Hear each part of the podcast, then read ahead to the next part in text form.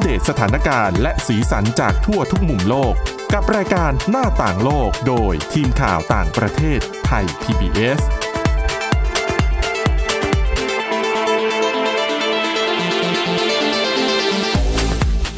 สวัสดีค่ะ คุณผู้ฟังขอต้อนรับเข้าสู่รายการหน้าต่างโลกค่ะ วันนี้นะคะเรามีเทคนิคนะคะสำหรับใครที่ต้องกักตัวอยู่คนเดียว ค่ะ อาจไม่ว่าจะเป็นเพราะว่าติดเชื้อ แต่ว่าอาการไม่รุนแรงต้องเก็บตัว isolation อยู่ที่บ้าน หรืออาเพิ่งเดินทางเข้ามาจากต่างประเทศ แล้วต้องเก็บตัวหรืออะไรก็แล้วแต่เนี่ยนะคะ วันนี้ค่ะเรามีเทคนิคนะคะว่าจะเก็บตัวจะอยู่คนเดียวอย่างไรที่ไม่ให้เหงาจนเกินไป และรับรองว่าคนที่มาถ่ายทอดประสบการณ์ในครั้งนี้คุณต้องเชื่อเขาจริง ๆ ค่ะ เพราะเขาคือคนที่ต้องอยู่ในอวกาศคนเดียว เป็นเวลานานถึงหนึ่งปี ไม่ได้เจอหน้าใครเลยนะคะ ใช่ คือใครอยากเจอก็เจอไม่ได้ด้วยแหละ ได้แต่ออนไลน์อย่างเดียว ใช่นะคะ ดังนั้นค่ะ วันนี้นะคะ จะเป็นคำแนะนำจากคุณสกอตต์เคลลี่ค่ะ นี่เป็นนักวิทยาศาสตร์ของขออภัยไม่ใช่นักวิทยาศาสตร์ นักบินอวกาศ ค่ะ ขององค์การนาซานะคะ เขาเนี่ยเคยไปใช้ชีวิตอยู่บนสถานีอวกาศนานาชาติ หรือว่า ISS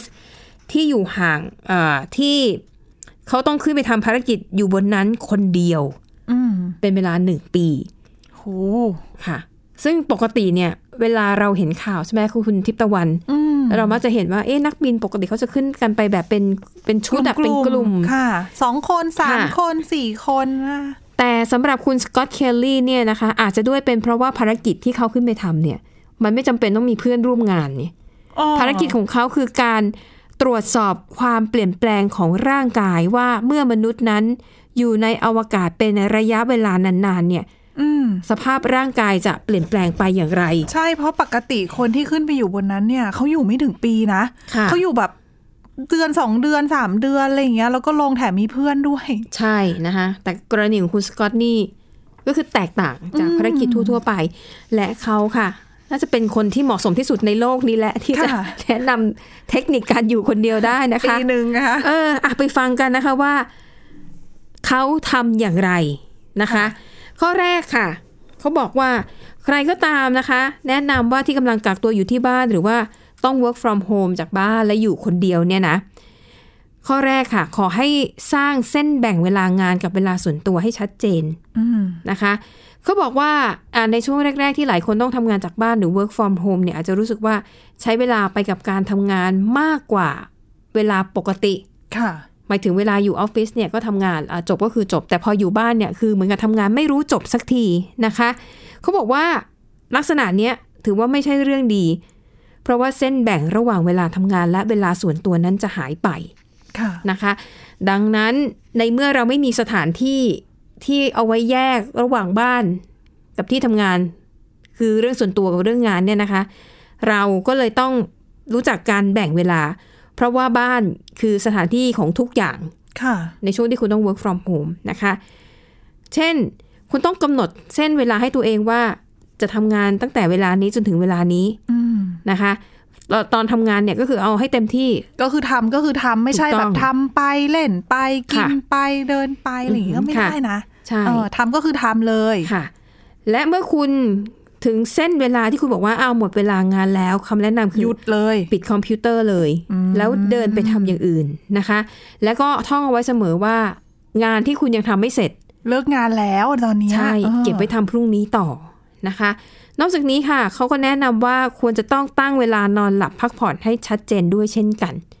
ไม่งั้นมันก็จะไม่มีขอบเขตมันก็จะแบบไหลไปเรื่อยอะ ซึ่งต้องเป็นคนมีวินัยสูงพอสมควรเลยนะคะ ค่ะ คือจากประสบการณ์จากการที่ work from home เมื่อปีที่แล้วเนี่ย คือจริง ๆ นะ เส้นแบ่งเวลาเนี่ยหายไปจริง ๆ นะคะ คือถึงแม้ว่าดิฉันจะแยกห้องทำงาน ค่ะ ห้องนั่งเล่นก็ตาม ค่ะ ทุกอย่างก็จะผสมปนเปกันไปหมดยกคอมพิวเตอร์ไปนั่งทำงานในห้องนั่งเล่นอะไรอย่างเงี้ยค่ะ อืม อ๋อ นะคะ ไปดูเทคนิคข้อต่อไปค่ะ ก็บอกว่าให้หากิจกรรมอย่างอื่นทำบ้างนะคะ เพราะว่าในช่วง work from home เนี่ยเราก็ไม่ควรจะออกไปไหนโดยไม่จำเป็นใช่ไหมดังนั้นหมายความว่าคุณก็ควรจะอยู่แต่ในที่พักตลอดเวลา ค่ะ ดังนั้นนะคะเขาแนะนำว่าเมื่อหมดเวลาทำงานแล้วเนี่ย คุณจะต้องหากิจกรรมหรืองานอดิเรกที่คุณชอบทำบ้าง หากบางคนบอกว่า นอกจากเล่นเกมแล้วก็ไม่รู้ว่าจะทำอะไร เขาบอกว่า หกิจกรรมใหม่ อืมเขาแนะนำให้ทำอะไรรู้ไหมคะ คุณทิพ ค่ะ วรรณแนะนำให้อ่านหนังสือแบบเป็นเล่มๆอะ ให้จบเล่มอย่างเงี้ยเหรอ เหตุผลมันมีเยอะกว่านั้น ค่ะ เพราะว่าถ้าคุณอ่านจากแท็บเล็ตจากมือถือ เดี๋ยวมันจะมีข้อความเด้งเข้ามา อ๋อแล้วก็ ติ๊งติ๊งติ๊งเออ เสียสมาธิอีกแล้วก็ เกิดบางทีสั่ง หลุด งาน ไปที่ มา อื่นอ่าอ่ จริง ๆ งานเขาอาจจะแบบแค่ แจ้งให้ทราบ แล้วค่อยทำพรุ่งนี้หรือว่าหลัง แต่นะเราเห็นงานมาแล้วเราก็อยู่บ้านไม่ได้มี เออ อะ อะไร ไรอย่างเงี้ย เราก็จะแบบเผลอ ๆใช่ ไป นะคะ ก็เลยแนะนำว่าให้อ่านหนังสือเป็นเล่ม เพราะมันมันจะไม่มีอะไรมารบกวน อีก เรา ทีถ้าจะอ่านในโทรศัพท์ในแท็บเล็ตเนี่ยก็ ค่ะ ปิดใช้เป็นไฟล์โหมดก็ได้นะคะ อ๋อ หรือว่า แล้วก็ ปิดสัญญาณ ดาว อิ น์ น โหล เทอ ด ร์เน็ต เอา ใช่แล้วก็ปิดสัญญาณอินเทอร์เน็ตก็ได้อย่างนั้น อือหือนะคะ อ๋ออั อันนั้นก็เป็นอีกวิ ห ธี รือ ห ไม่ นึ่ง ก็ปิดโนติได้เหมือนกันปิด ค่ะ แจ้งเตือนเออ เผื่อใครที่ซื้อหนังสืออิเล็กทรอนิกส์ไว้เยอะ อ๋อ ๆก็ใช้วิธีนี้ก็ดี ใช่ นะคะ หรือบางคนอาจจะแบบเออชอบอ่านจากหน้าจอมือถือมากกว่าอ่ะก็แล้วแต่เลือก ค่ะ ได้หมดนะคะ แล้วก็บอกว่า หรือถ้าหากใครไม่ชอบอ่านหนังสือเนี่ยก็อาจจะถือโอกาสใช้ช่วงเวลาแบบนี้นะคะ พัฒนาตัวเองด้วยการลงเรียนในคอร์สออนไลน์ซึ่งมีเยอะมากตอนเนี้ย ค่ะ มีทั้งแบบฟรีมีทั้งแบบเสียเงินบางคอร์สนี่ให้เรียนฟรีแล้วแบบให้ประกาศนียบัตรด้วยนะ คนนี้เขาเรียนด้วยไหมอ่ะ เขาอยู่ในอวกาศดิฉันก็คงไม่เรียน เนาะ แหมดิฉันก็นึกว่าแบบว่าคอนเน็กออนไลน์มาที่โลกแล้วก็ ก็น่าจะเอาห เรี นั ยน งสือ ออนไลน์ เอาหนังสือ ด้วย ขึ้นไปอ่านง่ายกว่านะ อ๋อโอเค ถ้าอยู่ในห้วงอวกาศ เนี่ เนี่ยย น่าจะ ค จบปริญญาหลายใบเลยนะคะ อยู่คนเดียวแบบ น่า นี้ จะเนาะเพราะอยู่แบบอยู่องค์การนาซาได้นี่ก็ต้องไม่ธรรมดานะคะ ค่ะ อ่ะ ข้อแนะนำข้อสุดท้ายค่ะ ให้คุยกับเพื่อนหรือว่าครอบครัวบ้างแน่นอน เออ โทรศัพท์คุยกันวิดีโอคอลแล้ววิดีโอคอลเดี๋ยวนี้ง่ายจะตาย อืม ไม่แพงด้วย มีทุกแอปพลิเคชัน ที่ ใช่ เป็น แบบแอปสำหรับ ค่ะ แมสเซจส่งข้อความกันนะนะคะ ใช่นะคะ เพราะว่าการได้พูดคุยกับเพื่อนหรือว่าครอบครัวเนี่ย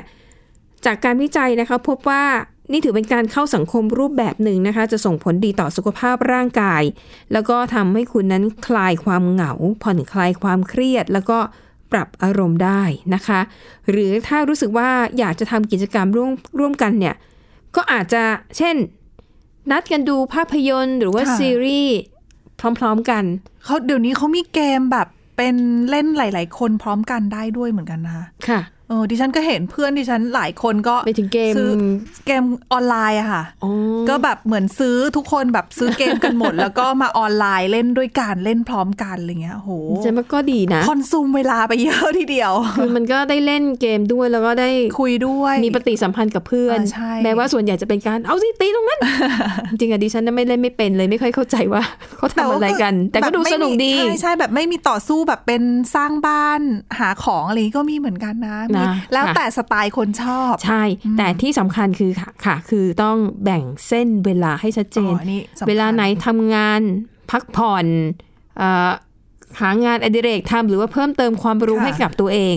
บางคนทำงานเยอะไป แต่บางคนอาจจะเผลอบ างคนเล่นเยอะไป งาน ดิฉัน ไม่ น่า เส จะ ร็จ เป็น นะ แบบหลังนะคะ อ่ะ นั่นก็เป็นคำแนะนำนะคะจาก คุณสกอตเคลลี่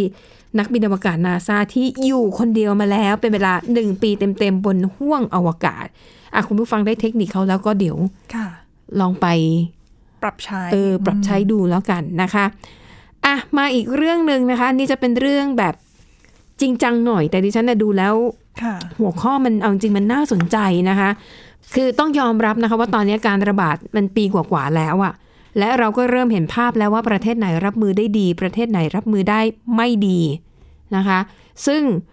วันนี้นะคะอิจะไม่อ่านเจอบทความเนี่ยเขาเรียกว่าเป็นการถอดบทเรียนวิธีการรับมือกับวิกฤตโควิด -19 ของสหรัฐอเมริกา เพราะว่าเขาเนี่ยตั้งกลไกพิเศษขึ้นมา เพื่อรับมือกับวิกฤตครั้งนี้โดยเฉพาะ นะคะเดี๋ยวเราจะไปดูกันค่ะว่าว่าแนวคิดหลักๆ ว่าเขาคิดอะไรทำไมถึงตั้งกลไกฉุกเฉินแบบนี้ขึ้นมา แล้วลักษณะการทำงานเป็นอย่างไร อันนี้ก็มาเล่าให้ฟังกันนะคะ อย่างน้อยเนี่ย รอบนี้เราไม่รู้จะแก้ไขกันทันหรือเปล่านะ ในประเทศไทย แต่อย่างน้อย ถ้าหากในครั้งหน้าเนี่ย เรามีวิกฤตอะไรแบบนี้อีกเนี่ย ก็หวังว่าเราจะแบบปรับตัวแล้วก็รับมือกับมันได้ดีกว่านี้นะคะ ไอการขับเคลื่อนแบบนี้เนี่ยเขามีศัพท์เฉพาะอ่ะเป็นชื่อโครงการเลยนะคะ คือ Operation Warp Speed ค่ะ คุณผู้ฟังถ้าติดตามข่าวอเมริกาบ่อยๆเนี่ยจะต้องได้ยินชื่อไอ้เจ้าโครงการนี้นะคะ จริง ๆ มันเกิดขึ้นในยุคของโดนัลด์ทรัมป์นะ ซึ่งโชคดีอย่างหนึ่งที่ทรัมป์เนี่ย แล้วก็ทีมงานอะยอมเห็นชอบ แล้วก็อนุมัติให้สามารถเดินหน้าโครงการนี้ได้ แต่ว่าการขับเคลื่อนเนี่ยคุณผู้ฟังต้องบอกเลยว่ามันเป็นการขับเคลื่อนที่น่าสนใจมากนะคะ หลักๆก็คือ รัฐบาลสหรัฐหรือว่าผู้เชี่ยวชาญด้านโรคระบาดเนี่ยเขาเห็นทิศพูดยังไงเขาเห็นทรงแล้ว ค่ะ พอเริ่มมีข่าวระบาดในจีนแล้วก็ลามมาเรื่อยๆอ่ะเขาเริ่มเห็นทรงแล้วว่า ระบาดในครั้งเนี้ยไม่ธรรมดา อืม แล้วเขามองว่าถ้าด้วยกลไกของรัฐบาลตามปกติเนี่ย เอาไม่อยู่ ค่ะ ซึ่งกลไกของรัฐบาลสหรัฐนี่ก็ต้องบอกว่ามีประสิทธิภาพสูงมากนะคะ แต่ขนาดนั้นแล้วเนี่ยเขายังมองว่าเอาไม่อยู่ จนทำให้ทีมนักวิทยาศาสตร์แล้วก็ผู้เชี่ยวชาญด้านสาธารณาสุขค่ะเขาช่วยกันคิดแผนการ Operation Warp Speed ขึ้นมา แล้วก็โชคดีที่ภาคการเมืองภาครัฐบาล เอาด้วยเห็นดีด้วย แล้วก็ร่วมมือกันนะคะ แต่แน่นอนมันไม่ใช่สูตรสำเร็จ ไอแผนการเนี้ยทำครั้งแรก ๆ เนี่ยมันก็ยังมีปัญหาขลุกขลักอะไรอยู่บ้าง แต่มันก็มีความยืดหยุ่นนะคะอ่ะเกริ่นไปแค่นี้ก่อนคุณผู้ฟังเดี๋ยวเราพักกันสักครู่ เดี๋ยวในเบรกที่ 2 มาฟังกันเต็ม ๆ นะคะว่า Operation Warp Speed นั้น แนวคิดของเขาคืออะไรค่ะ หน้าต่างโลกโดยทีมข่าวต่างประเทศไทย PBS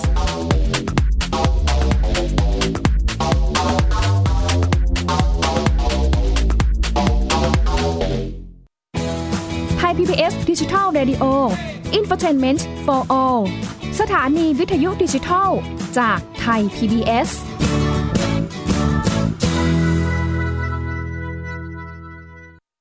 ไทย PBS Application on Mobile ให้คุณเชื่อมโยงถึงเราได้ทุกที่ทุกเวลา ได้สัมผัสติดตามเราทั้งข่าว รายการ รับชมรายการโทรทัศน์ และฟังรายการวิทยุที่คุณชื่นชอบ สดแบบออนไลน์สตรีมมิ่งชมรายการย้อนหลัง ข้อมูลกิจกรรมไทย PBS ร่วมเป็นนักข่าวพลเมือง รายงานข่าวกับเรา และอีกหลากหลายฟังก์ชัน ให้คุณดาวน์โหลดได้ฟรีทุกระบบปฏิบัติการ ติดตามข้อมูลเพิ่มเติมได้ที่ www.thaipbs.or.th/digitalmedia อัปเดตสถานการณ์รอบโลก ประเทศจีนนี่เราทราบกันดีนะคะว่าเป็นประเทศที่จะมีปัญหาเรื่องความสมดุลของประชากร คนที่ได้รับความสนใจจากวิกฤตในครั้งเนี้ยก็คือนายกรัฐมนตรีนิวซีแลนด์ เรื่องราวสีสันจากต่างแดน ก็มีช่อง YouTube เป็นของตัวเองใช้ชื่อว่าครัวคุณยาย รายชื่อของคุณหมอพยาบาล แล้วก็นักวิทยาศาสตร์จำนวนไม่น้อยอยู่ในรายชื่อผู้ทรงอิทธิพลนะ รัฐบาลของไต้หวันเนี่ยกำลังพิจารณา เพื่อเปิดการท่องเที่ยวครั้งใหม่ หน้าต่างโลก โดยทีมข่าวต่างประเทศไทย PBS ทุกวันจันทร์ถึงศุกร์ 12 นาฬิกา ทางไทย PBS Radio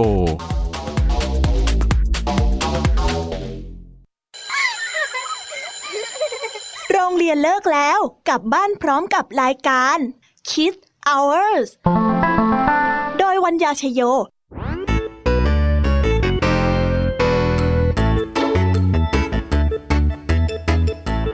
พบกับนิทานคุณธรรมสอนใจ กับครูไหวใจดี ว่าไม่ควรเชื่อคำพูดของคนพลาน นอกจากนี้ลุงทองดีกับเจ้าจ้อยยังมีนิทานสุภาษิตมาเล่าให้ฟัง นี่พวกเองเนี่ยนะ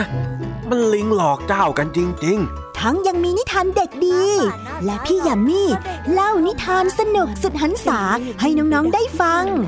ทุกวันจันทร์ถึงศุกร์ 17 นาฬิกา ทางวิทยุไทย PBS www.thaipbsradio.com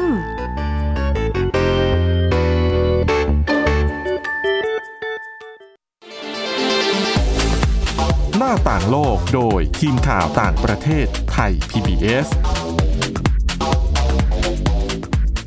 กลับเข้าสู่ช่วงที่ 2 ค่ะ คุณผู้ฟังนะคะ ก็เดี๋ยวจะมาเล่าให้ฟังว่า Operation Warp Speed ของสหรัฐอเมริกาเนี่ยนะคะ ที่เขาตั้งขึ้นมาเพื่อรับมือกับวิกฤตโควิด -19 เนี่ย วิธีคิดหลักๆเขาว่าคืออะไรบ้าง ค่ะ เอาเริ่มต้นก่อนนะคะ ที่มาของโครงการนี้เนี่ยเกิดขึ้นจากบรรดาผู้เชี่ยวชาญด้านสาธารณสุขด้านการแพทย์และนักวิทยาศาสตร์นะคะเขาเล็งเห็นปัญหาแต่ไกลแล้วแหละ ว่าไอ้การระบาดที่เกิดขึ้นในจีนในตอนนั้นนะคะ ต้นปีที่แล้วเนี่ย เขามองแล้วว่ามันไม่ใช่การระบาดแบบธรรมดา เชื้อโรคเป็นเชื้อโรคแบบใหม่ แล้วก็ระบาดได้รวดเร็ว แล้วก็มองเลยมาถึงว่าถ้าหากลามมาในสหรัฐอเมริกาเนี่ยมันจะเกิดอะไรขึ้นบ้าง เขาบอกว่าสิ่งที่เขาทำให้ทำให้พวกเขาตระหนกมากที่สุดคือ การระบาดบนเรือสำราญ อ๋อ เขาบอกว่าการระบาดบนเรือสำราญเนี่ยมันคือภาพจำลองว่า ค่ะ ถ้าเชื้อเนี่ยมันลามเข้ามาในสหรัฐ จะเป็นยังไง สหรัฐจะเจอสถานการณ์แบบนั้นเลย คือลามไม่หยุดทุกคนในประเทศติดเชื้อหมด แล้วก็จะมีผู้เสียชีวิตนะคะ คนกลุ่มนี้ค่ะ เขาก็เลยช่วยกันร่างโครงการนี้ขึ้นมา ตั้งระบบที่เรียกว่า Operation Warp Speed นะคะ แล้วนำโครงสร้างเนี้ยไปเสนอรัฐบาลสหรัฐอเมริกานะคะ ซึ่งวิธีการคิดเนี่ยเขาคิดตั้งแต่ ในส่วนของเขาเนี่ยนะคะเขาคิดตั้งแต่การจะวางแผนคิดค้นพัฒนาวัคซีนยังไง อืม เราจะคัดสรรวัคซีนตัวไหนบ้าง ให้เข้ามาอยู่ในโปรแกรมนี้นะคะ เพื่อคือถ้าเขาคัดได้เนี่ยก็จะเร่งพัฒนาให้เงินสนับสนุน แล้วถ้าผลิตได้ได้รับการอนุมัติจะต้องผลิต แล้วก็ให้อเมริกาเป็นอันดับต้นๆนะ เพราะเราลงทุนกับคุณเป็นเจ้าแรก ๆ วัคซีนผลิตได้ การขนส่งการกระจายจะฉีดให้ จะทำยังไง คือคิดครบหมดทุกอย่างนะคะ แล้วก็วิธีคิดเขาเนี่ย คิดไม่ได้สักแต่ว่าคิดลอยๆนะ คิดโดยตั้งอยู่บนสมมติฐานที่มีแบบแผน รัดกุมพอสมควร โดยเฉพาะเรื่องของวัคซีนเนี่ยดิฉันทึ่งมาก ค่ะ วัคซีนเนี่ยจริงๆตอนเนี้ยนะคะเขามีเทคโนโลยีการผลิตวัคซีนเนี่ยคือแบบเป็น 10บสแบบเลยนะคะ แต่เขาคิดแล้วว่า ถ้าในอนาคตระบาดขนาดนี้ ถ้าใช้วัคซีนผลิตโดยเทคนิคแบบเดิมเนี่ยการผลิตจะช้า ค่ะ มันอาจจะผลิตได้ไม่ทันกับความต้องการของผู้ติดเชื้อ เขาก็เลยคัดเลือกเทคโนโลยีที่คิดว่าเหมาะสมที่สุด 3 แบบ อืม มีอะไรบ้างคะ มี mRNA ค่ะ นะคะ แล้วก็มีเป็นไวรัลแวกเตอร์ก็คือเชื้ออ่อนใช่ไหมคะทำทำเชื้อไวรัสให้อ่อน อ่อนแอจนมันไม่สามารถถูกไหมที่ฉันทิตวัน ดิฉันไม่แน่ใจ หรอ มันคือการตัดแต่ง ไอตัวพันธุกรรมของ แบบที่ เชื้ แอสอหรือ ตราเปล่า เซเนกา อ่า ทำอ่ะนะคะ แล้วก็อีกอันหนึงเป็นเทคโนโลยีที่วัคซีนของ n o v a v a x เขาใช้อยู่เป็นเทคโนโลยีแบบ 3 อย่าง แล้วเงื่อนไขของเขาคือเทควัคซีนแต่ละเทคโนโลยีจะต้องมีอย่างน้อย 2 ตัว ค่ะ เพื่อให้ 2 บริษัทได้แข่งขันกันเองนะคะ อย่าง mRNA เนี่ย ของสหรัฐเขาเลือกโมเดอร์นา อืม กับวัคซีนของไฟเซอร์และ BioNTech ค่ะ นะคะ ก็คือเป็นของบริษัทของเขานั่นแหละ ใช่ ส่วนอ่าเทคโนเทคโนโลยีแบบเอ่อไวรัลเวกเตอร์เนี่ยเขาเลือก a s t r a z e ซ e c a แล้วก็ของของจอร์นสันแองจอร์นสัน ค่ะ นะคะ แล้วก็อันหนึงเป็นเทเทคโนโลยีที่วัคซีน n o v a v a x เนี่ยใช้อยู่นะคะ ก็จะเป็น n o v a v a x แล้วก็ Sanofi นะคะ เหตุผลที่เลือกวัคซีนหลายตัว เพราะไม่ต้องการ เลือกเทคโนโลยีวัคซีนแบบเดียว อืม นะคะ เพราะต้องการสร้างทางเลือกที่หลากหลายในการพัฒนาวัคซีนขึ้นมาเอง คือด้วยความที่เป็นโรคใหม่ด้วยแหละนะคะ เขาก็ต้องมีวัคซีนที่เป็นพัฒนาแบบใช้หลากหลายเทคโนโลยีเพื่อ ค่ะ ที่จะเอามาทดลองแล้วก็รู้เพื่อให้ดูรู้ว่า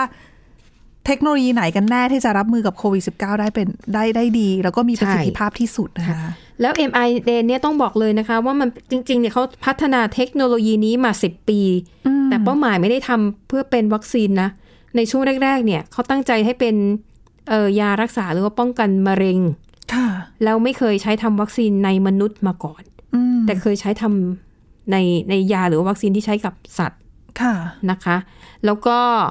เอ่อนอกเหนือจากจุดเด่นเรื่องเรื่องของกลยุทธ์ในการเลือกวัคซีนแล้วเนี่ยนะคะ การใช้ทรัพยากรบุคคลนี่ก็น่าสนใจ เพราะทีมคนที่พัฒนาไอ้ระบบนี้ขึ้นมาเนี่ยเขาบอกว่าต้องยอมรับว่าจุดอ่อนอย่างหนึ่งก็คือว่า ถ้าหากมันเกิดสถานการณ์ฉุกเฉินขึ้นมาจริง ๆลำพังระบบ หรือว่าหน่วยงานราชการของอเมริกาที่มีอยู่ อืม ไม่สามารถรับมือกับเหตุการณ์นี้ได้แน่นอนนะคะ เพราะหนึ่งยังไงมันก็คือระบบราชการ ค่ะ การเคลื่อนไหวการตัดสินใจมันก็ไม่ได้คล่องตัวนะคะ รวมถึงงานนี้เนี่ยต้องการคนที่เก่งที่สุด ในทุกสาขาวิชาชีพจะต้องมารวมกันกำลังกันเป็นการเฉพาะกิจ ดังนั้นโปรเจกต์นี้เนี่ยก็จะมีการตั้ง อืม องค์กรใหม่ขึ้นมาหลายแห่งเหมือนกันนะคะ เป้าหมายเนี่ยคือเพื่อความคล่องตัวทั้งเรื่องของการจ้างงานเรื่องของงบประมาณ และที่สำคัญ ต้องยอมรับนะคะ ว่าคนเก่งจำนวนมากเนี่ย ไม่อยากทำงานในระบบราชการ อืม แต่อะอยากจะช่วยเหลือสังคมช่วยเหลือประเทศชาติ แต่ไม่อยากผูกติดกับการเป็นข้าราชการ ดังนั้นในองค์กรใหม่ๆที่เขาตั้งขึ้นมาเหล่านี้นะคะจะสามารถจัดจ้างผู้เชี่ยวชาญเก่งๆ ดึงมาทำงานได้ แต่อาจจะในระยะเวลาที่สั้น แค่ให้ภารกิจนั้นลุล่วง แล้วคุณก็กลับไป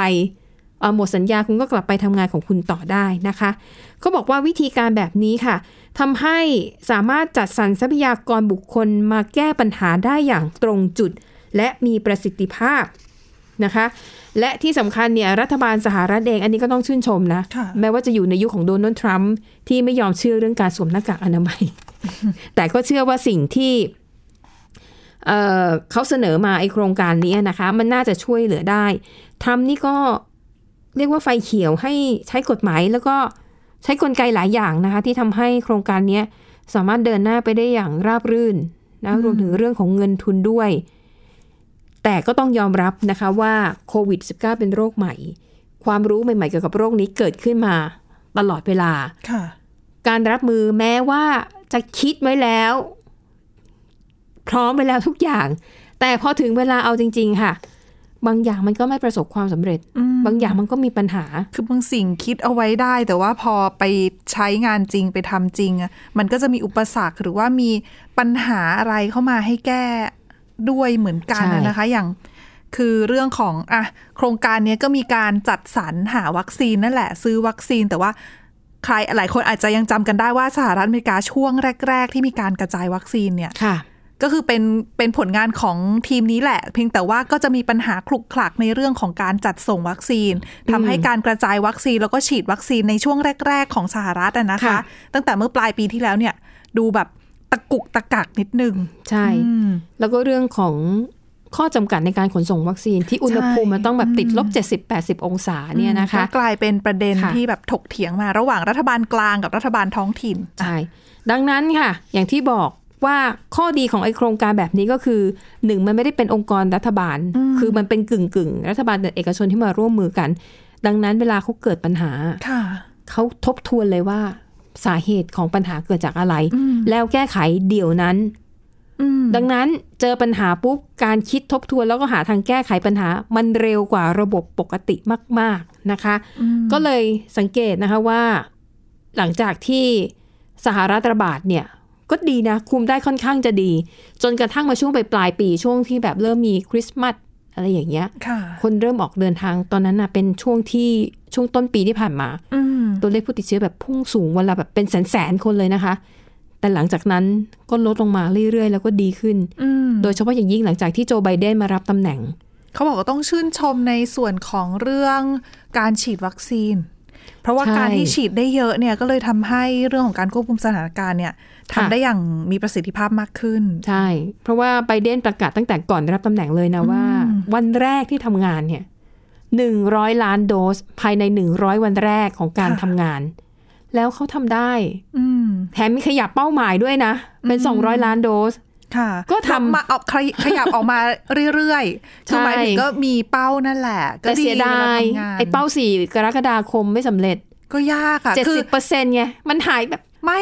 แรก ๆ ในการจะดันน่ะมันก็ง่ายค่ะ แต่ว่าพอ ค่ะ หลัง ๆ เข้ามาเนี่ยคนที่เขาอยากฉีดเนี่ยเขาไป ฉีด ฉีด ไปหกันห ม ม ด ด แล้ แล้ว ว นะ เหลือ ก็ แต่ แต่ พวก คน ที่ ที่ไม่ค่อยอยากจะ ใช่ ฉีดไม่แน่ใจลัง ค่ะ เลอะไรเงี้ย ซึ่งการจูงใจเนี่ยฉันว่ากลุ่มเนี่ยยาก เนาะเพราะว่า องการหิน ไม่ยังไงคนไม่เอาอ่ะ ไม่อยากฉีดก็คือไม่อยากฉีด อ๋อ ก็เลยเสียดาย เพราะ Tru- เอ่อเพราะไบเดนตั้งเป้า 4 กรกฎาคม 70%ของประชากรผู้ใหญ่จะต้องได้รับวัคซีนครบโดส ครบ 2 เข็มใช่ไหมครบจำนวน ค่ะ ได้ 65 กว่ากว่าๆเอง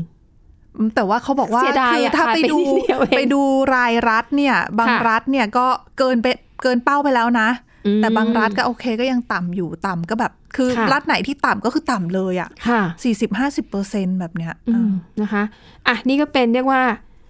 ถอดวิธีคิดนะคะแบบสหรัฐคืออะก็ต้องชื่นชมเขานะว่ามองว่าในเมื่อสถานการณ์มันวิกฤตไม่ธรรมดา จะมาบริหารแบบธรรมดา ไม่ได้ ไม่ได้ ค่ะ การบริหารมันต้อง